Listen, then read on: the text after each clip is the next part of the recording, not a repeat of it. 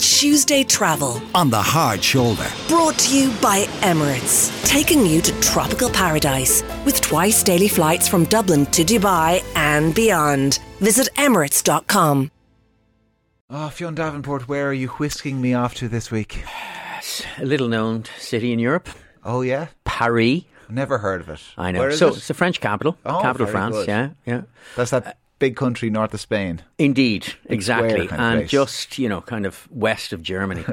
um, yeah, so Paris, and and it's a funny one because when I was thinking about it, I was like, how do you cover a city that is as famous and as ubiquitous in the mind in terms of what we imagine Paris to be, and so for a lot of people, and, maybe less so now than in years past, but there was always that resentment of people. I went to Paris and I was paying fourteen euro for a beer. And it's like, yeah, because Now we the- can pay 14 euro for a beer now we here. can pay for it here. Yeah. You don't have to go to Paris. But and there's that sense of like, yes, because you went to the Boulevard Saint Germain and sat in one of those uh, Yeah. cafes along the, and then you- you only dined in the Champs Elysees, and and it says, look around you, look around you. Do you see any Parisian or French people? No, and there's a reason for that.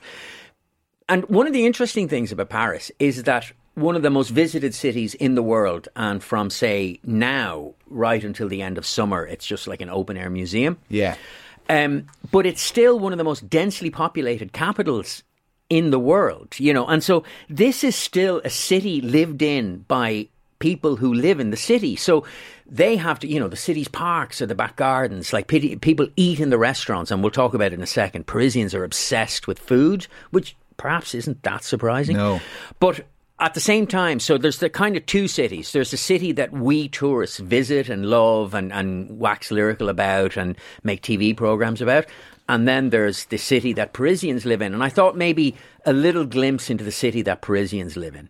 Uh, some of those apartments you talk about uh, in those densely populated city centre areas, they're tiny. They, Oh, If you I, like, uh, like lots of people, I'm sure you're probably the same. When I'm in another city, I'll always get drawn in by an estate agent's window, um, yeah. and you'll see apartments uh, for sale or rent like 11, 12 square meters. Yes. like literally like a, a, an old return on a stairs in Yeah. a big building has been converted into an apartment. A, a little bijou, a pied terre. Um, it's also worth pointing out that hotel room sizes in Paris, for the same reason, are tiny. So, like a double in a in a in a boutique hotel in the Marais, for instance, is like wow. And where do I put the suitcase?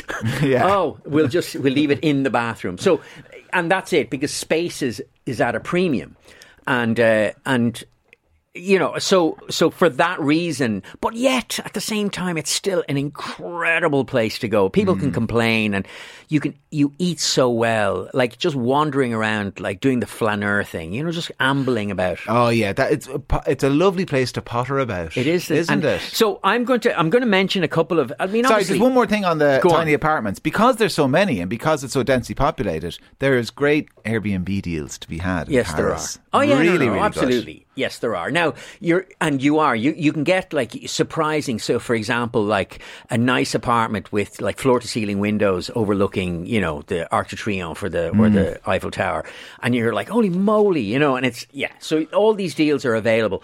Um, but it's it's also a great city for long term leases because very relatively few Parisians actually own the places they live in. Okay. But it's multi generational leases, so you can sign a lease for thirty years. And Oh, lovely. Oh yeah, yeah. Well, so listen, you mentioned the Arc de Triomphe. We're not going to be talking no, about that. I because no it. point. Or the Eiffel Tower, the, Louvre, none so of that. The big, I mean, look, you don't need me to tell you that these are some of the world's most famous museums, and and if you're a first timer to Paris, by all means you should go to the Louvre. By all means you should go to the Arc yeah, de Triomphe. great places. By all means you should make an effort to go up the Eiffel Tower. Although the best view of the Eiffel Tower is from one of the places, the Musée de l'Orangerie, and so you can have like this fantastic.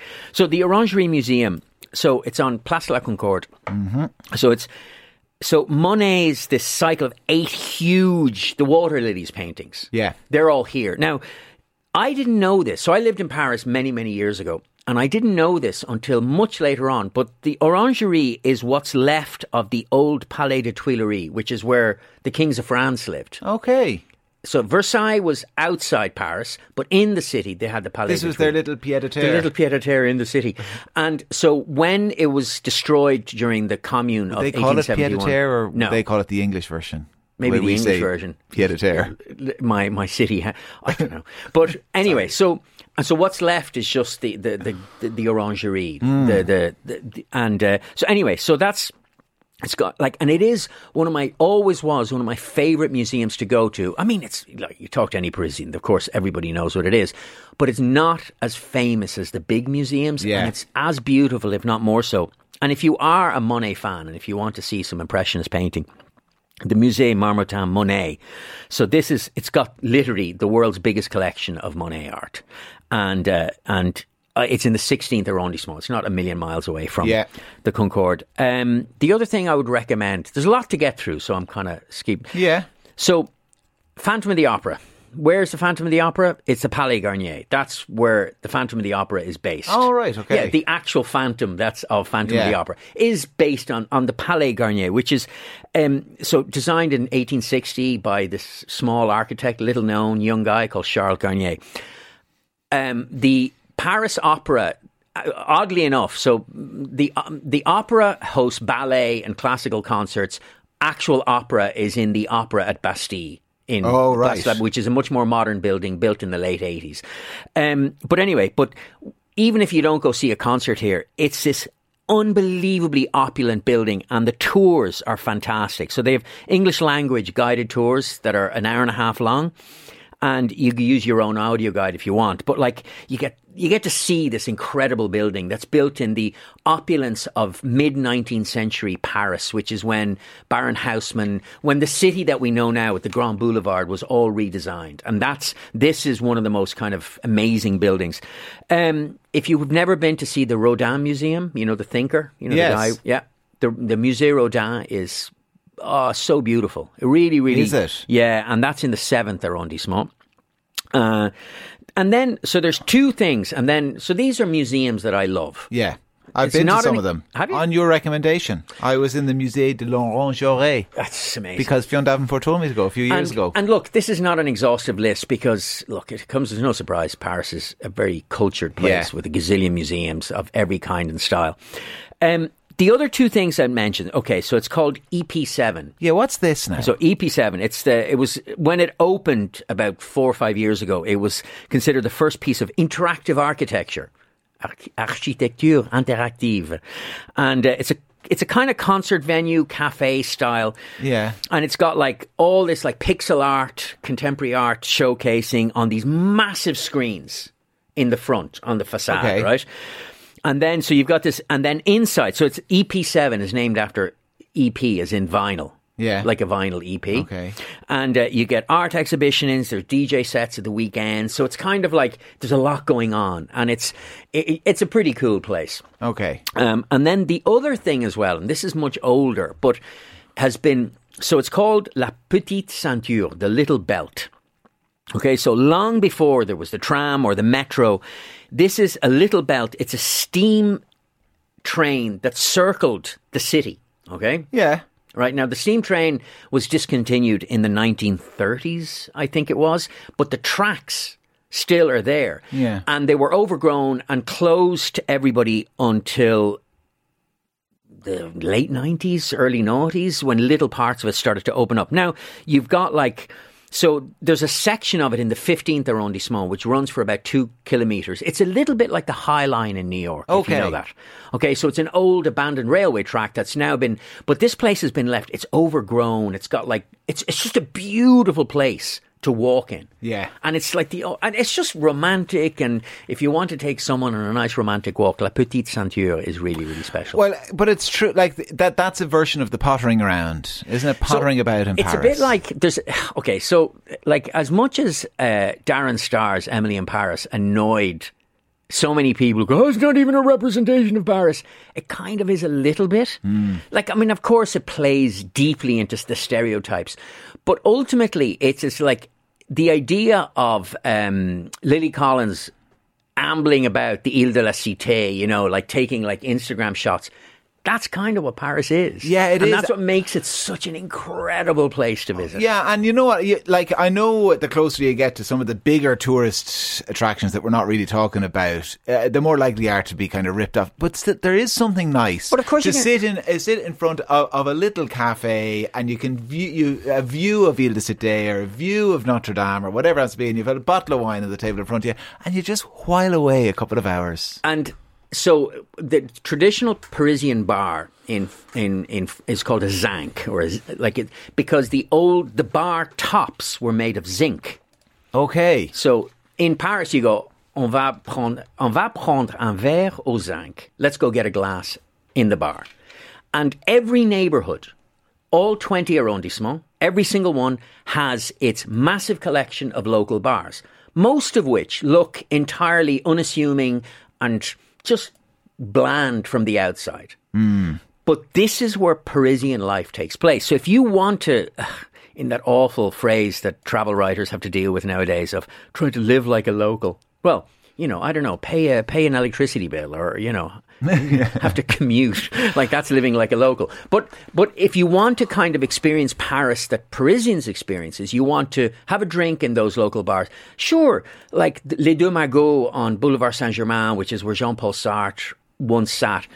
I mean, of course, it's a famous bar, but no philosophers sit there now. Like Jean Paul Sartre sat there sixty years ago. Yeah. And now it's just like a stream of international tourists. Oh yeah, we were down around the Jewish quarter, you know. The Marais. Yeah, and it's just like that. But the Marais is beautiful. You're just you're tripping over tourists, but it's still it doesn't make it any less beautiful where No. you are, And or I any less enjoyable to just sit the there. The point I'm trying to convey is exactly that. aforementioned wine. As you mentioned. Well, let's like let's get on to dining and drinking. Okay, so no, uh, very few cities, maybe Rome, um, are obsessed with talking about, shopping for, preparing, eating food than Parisians. Mm. It's like far more. It's like never ever ask a Parisian how much they earn. Never ask them how much they paid for anything. Never how much their rent is. Never. These things are like no nos.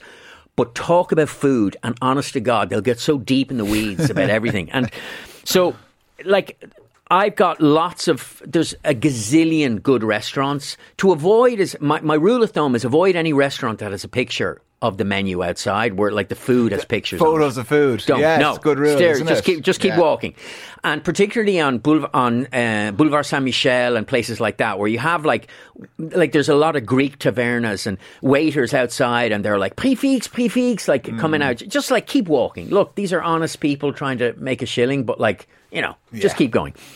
I'm going to recommend three places. Okay. Okay. Two of which are like totally affordable. Uh, Chez l'Ami Jean, so at Jean, the friend Jean's house. It's an old 1930s bar that used to be a rugby pub owned by a Basque guy. And it's now like this absolutely packed out left bank bistro. It's always full, but it's really, really worth it. Um, it does like kind of southwestern French farmhouse food, which is the essence of French terroir cuisine. Really, really good. Um, great stews, great meats, etc., etc. The second place, if you want the best, best beef bourguignon I've ever tasted, is a place called Josephine Chez Dumonet, and it's in the sixth arrondissement. And uh, you have to book in advance, and they do like this amazing Grand Marnier souffle for dessert that's really, Okay. really tasty. And then finally, in a restaurant that has over a hundred Michelin stars, okay, here's one that's relatively affordable, and I use the word relatively advisedly. So it's called Comice, and it's in the 16th arrondissement, so kind of fancy Paris. The signature menu, which is four or five courses, is 120 or 150 euro, which in Paris is really, really good for a Okay. Michelin starred restaurant. And uh, so this place has got this Canadian chef and his wife. She's the sommelier. It's the food is extraordinary and it won't melt your credit card because if you went to like one of the there's lots of three star restaurants and you're just like that's and there's 500 quid I'm never going to see again you know Um, I, I'd imagine uh, like that would be an intimidating place. Are the other places is intimidating? Because sometimes you recommend places and I get intimidated when I go to them. Stop the it. coffee shop in Rome you sent me to, and I, I still La feel Tazza d'Oro Yeah, and I. how I, are you intimidated Uh, I just felt I, I, I felt like I shouldn't have been there. Felt like Really? an imposter. Yeah, a little bit. that's just I was the only tourist. It was all locals, which is why you sent me there. Coffee was great. I'm, I'll give you that. But I mean, I'm, I'm not going to feel that intimidated uh, at Chez So- l'ami Jean. Chez l'Ami Jean. No, no, you No, won't. okay. No, no, you won't. I'll So- it at the Michelin starred restaurant a little bit. Ah, yeah, no. But That- here's that the thing. So, so again, is is that like I mentioned that every neighborhood has has its selection of bars. Now, there's two kinds of bars. There's bars that welcome foreigners, and there's bars that are locals only. That when you walk in, you get that Yeah. look. Don't want that now. No, you don't. But so it's not so much I've got bars to name, but look, look, the Bastille area, so the fourth, eleventh, and twelfth arrondissement, they kind of all Yeah. around the Bastille. Loads of bars there. And loads of locals. Loads of local bars. So Belleville, which is the twentieth arrondissement, that's got lots of amazing, and that's like cool Paris. Yes. you know, like young, cool hipster. They like to go up to the bars of Belleville. The Butte-aux-Cailles, which is in the thirteenth arrondissement. Along the Canal Saint Martin, now that's been cool for many, many, many years. So probably that's kind of infiltrated the the the tourist uh, itineraries. Um, so Clichy Batignolles, which is the seventeenth, I'm so that's kind of a quiet residential neighbourhood that's Right. become very popular in recent years.